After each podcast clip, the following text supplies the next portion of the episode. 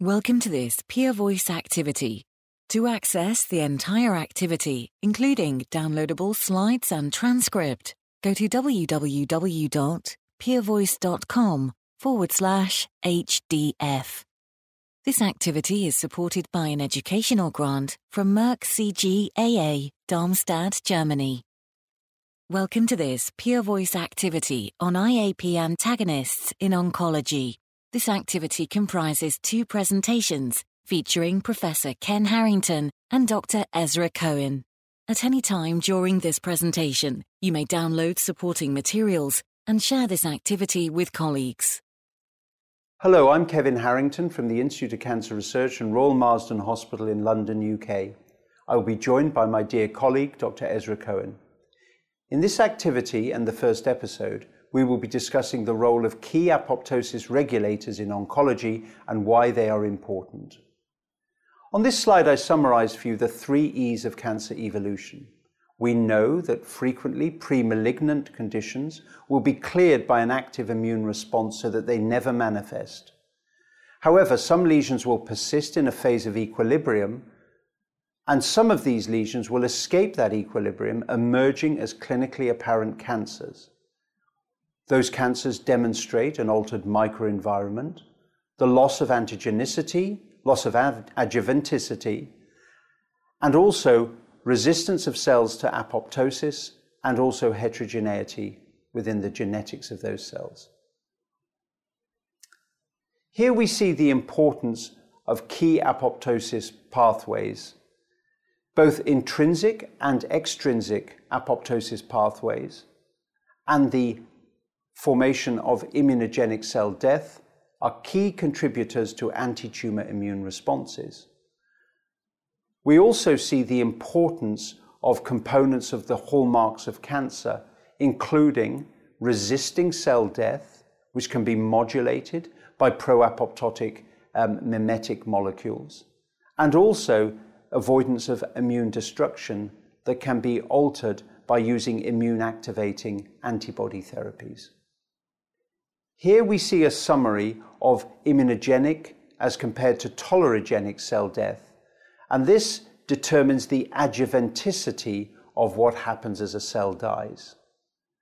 You can see that when immunogenic cell death occurs, key hallmarks of so-called immunogenic cell death, such as ATP release, HMGB1 release, and calreticulin display on the outer leaflet of the cell membrane, are able to activate dendritic cells, which are able to then mature, migrate to loco-regional lymph nodes, activate T cells within those lymph nodes, which will expand and return to the tumor, often down gradients of chemokines such as CXCL9 and CXCL10 to engage with and kill cells. Please note that the phosphatidylserine residues in the cell membrane remain on the inner leaflet in this form of cell death.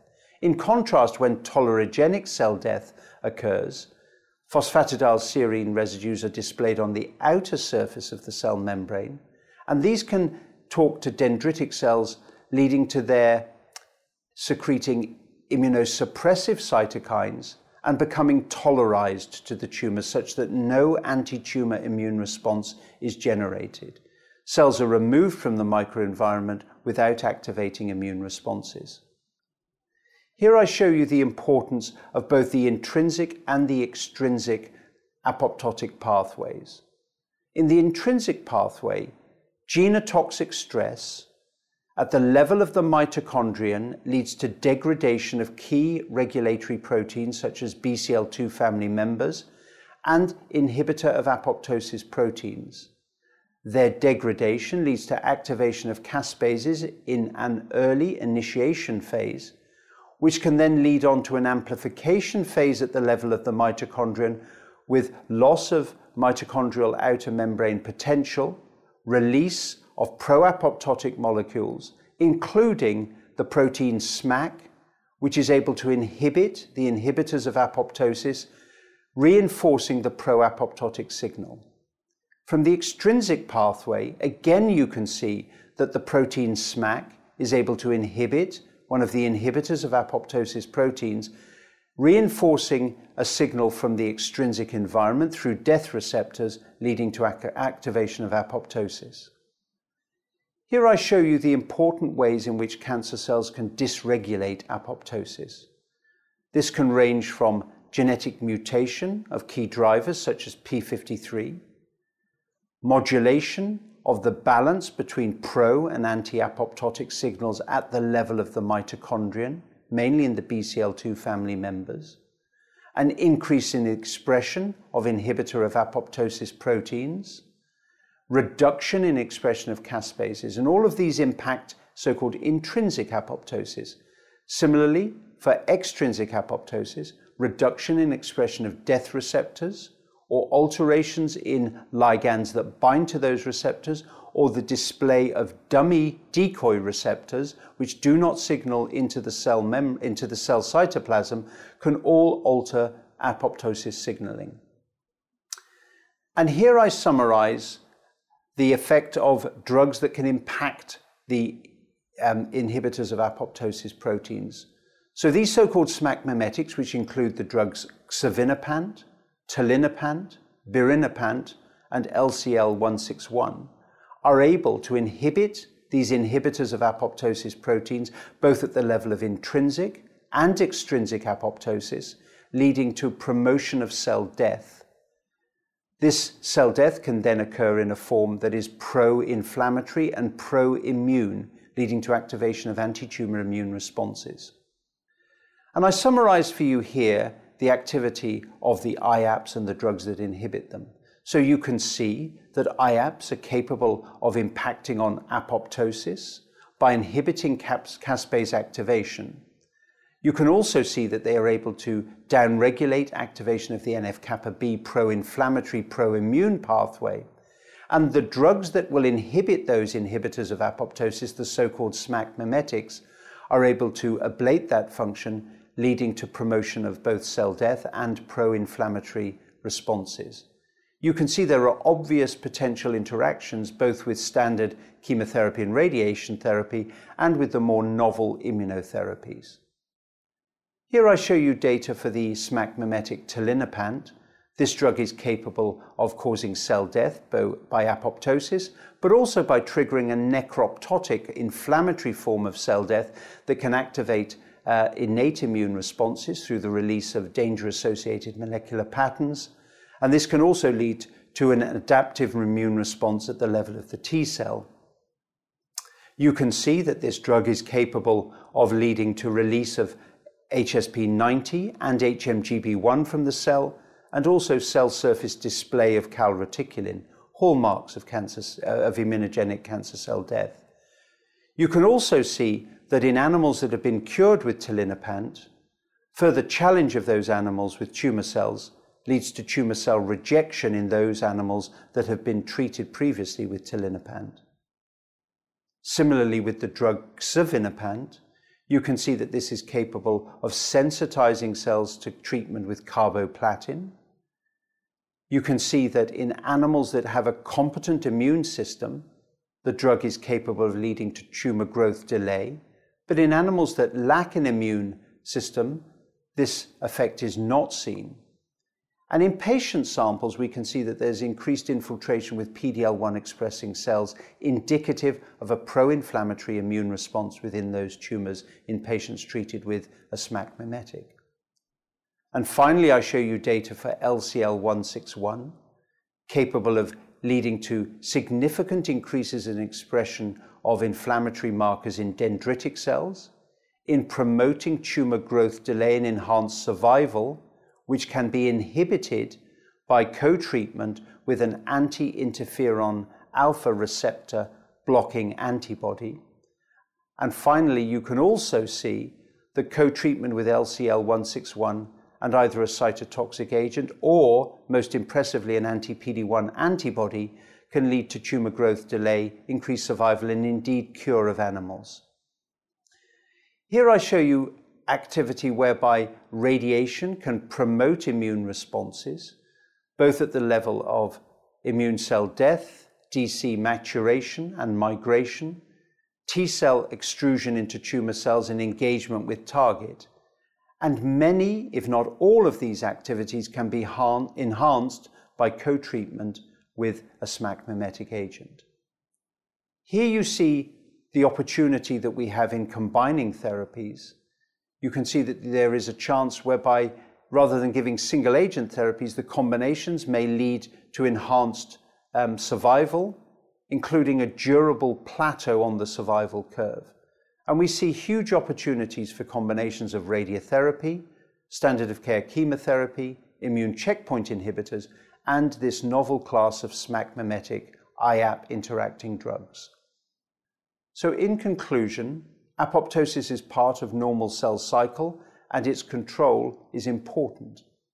Cancers frequently subvert apoptosis control as part of the malignant transformation process. We now know how to trigger apoptosis with specific therapies, and the new class of SMAC mimetic agents represents a new way to enhance cancer related apoptosis.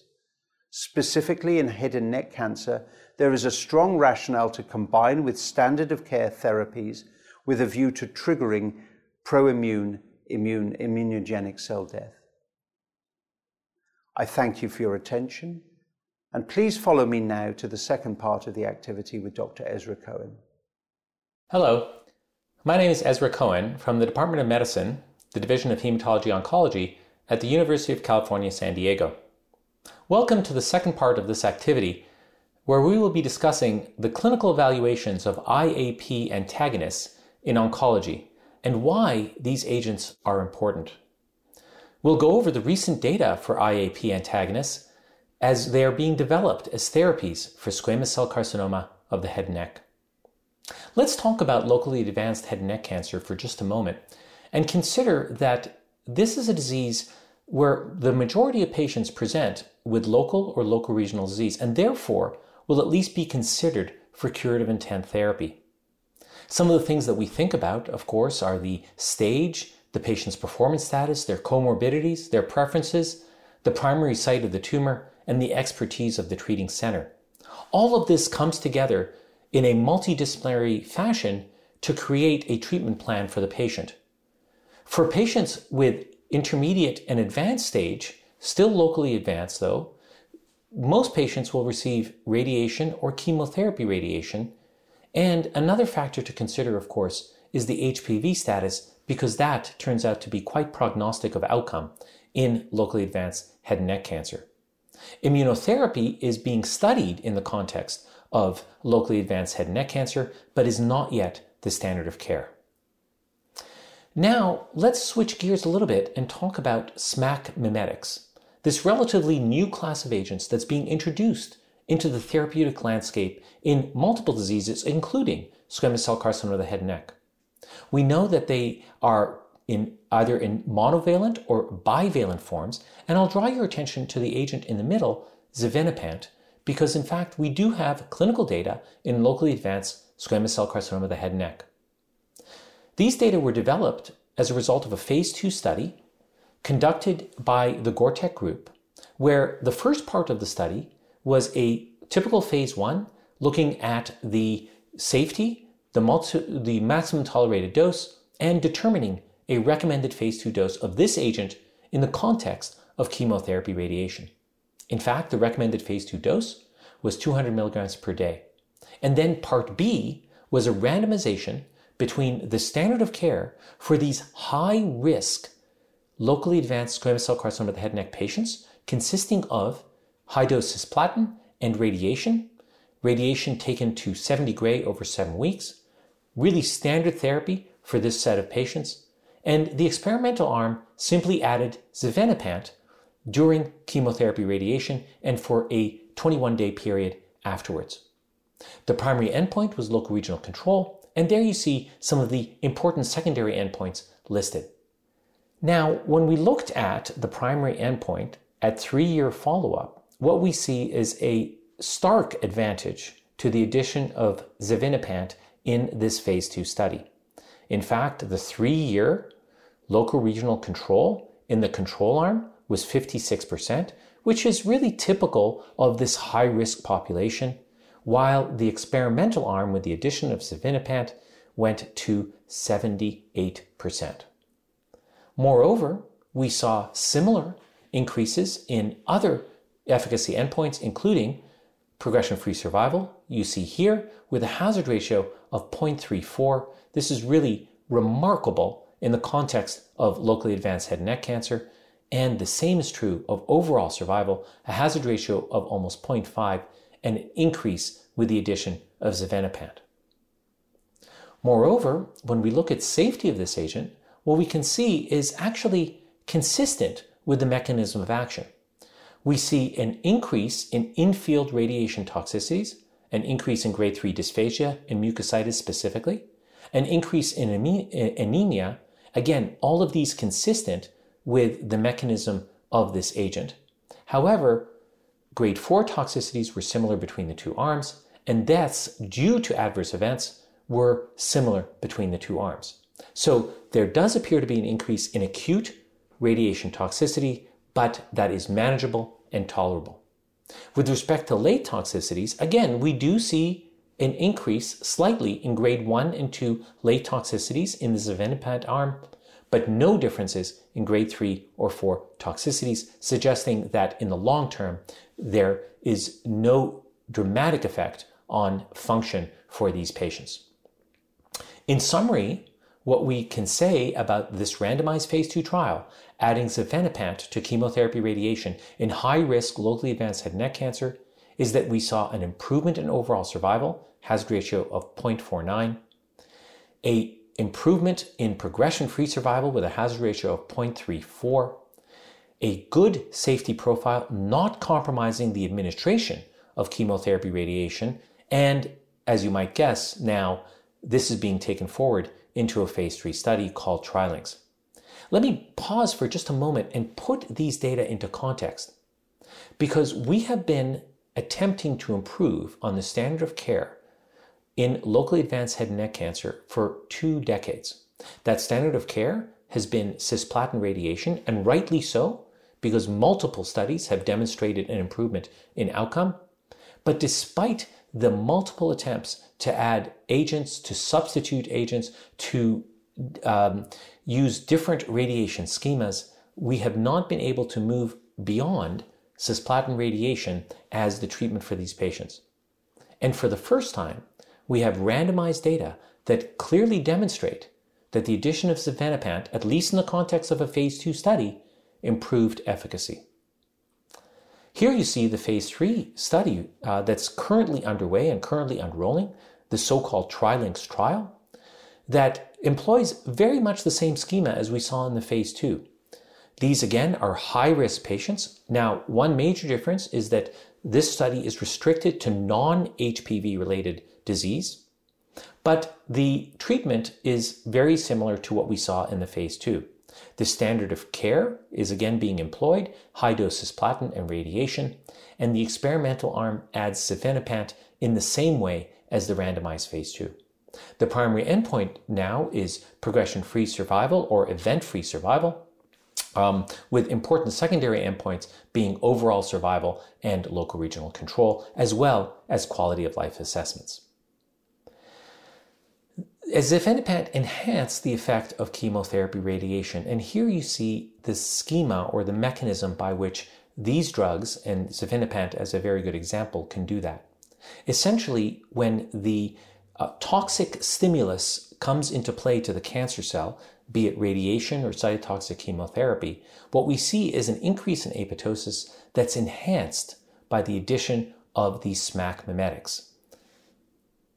In fact, there are many agents now, or uh, being studied in solid tumors and lymphomas. Here's one example, uh, tolinapant, that's being studied in a phase one study with an ongoing phase two in several solid tumors and uh, lymphomas. So far, uh, there have been uh, responses seen, and the side effect profile has been manageable with some grade 3 toxicities such as pancreatitis, rash, and pneumonitis, but overall a fairly well tolerated agent. In addition to tolinapant, an agent called LCL161 is being uh, studied in patients with resistant myelofibrosis. so getting away from solid tumors a little bit. Here, uh, this agent is first being explored in a phase one and now currently in a phase two trial with the target uh, objective response rate of 35%. In fact, we do have some preliminary data from this study in uh, myelofibrosis patients. In the older group, an objective response rate of 30% has been demonstrated, and median overall survival of 34 months. Remember, these are high risk patients with this disease. And uh, quite impressively, out of 30 patients, 22 of these had some degree of splenic reduction. And therefore, suggesting that this class of agents uh, may produce responses in patients with resistant myelofibrosis.